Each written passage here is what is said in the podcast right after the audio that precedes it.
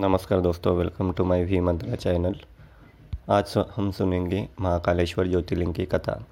महाकालेश्वर ज्योतिर्लिंग की स्थापना से संबंधित एक प्राचीन कथा प्रसिद्ध है। कथा के अनुसार एक बार अवंतिका नामक के राज्य में राजा हुशभसेन नाम के राजा राज्य करते थे। राजा हुशभसेन भगवान शिव के अनन्य भक्त थे। अपनी दैनिक दिनचर्या का अधिकतर भाग वे भगवान शिव की भक्ति में लगाते थे। एक बार पड़ोसी राजा ने उनके राज्य पर हमला कर दिया। राजा ऋषभ सेन अपने साहस और पुरुषार्थ से युद्ध को जीतने में सफल रहा। इस पर पड़ोसी राजा ने युद्ध में विजय प्राप्त करने के लिए अन्य किसी मार्ग का उपयोग करना उचित समझा। इसके लिए उसने एक असुर की सहायता ली। उस असुर असुर को अदृश्य होने का वरदान प्राप्त था। राक्षस ने अपनी अनोखी विद्या का प्रयोग करते हुए अवंतिका राज्य पर अनेक हमले किए।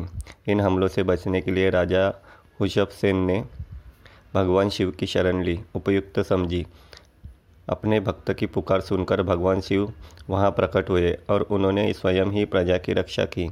इस पर राजा हुशभ सेन ने भगवान शिव से अवंतिका राज्य में ही रहने का आग्रह किया, जिससे भविष्य में अन्य किसी आक्रमण से बचा जा सके।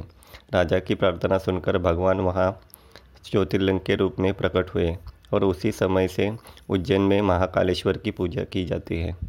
धन्यवाद।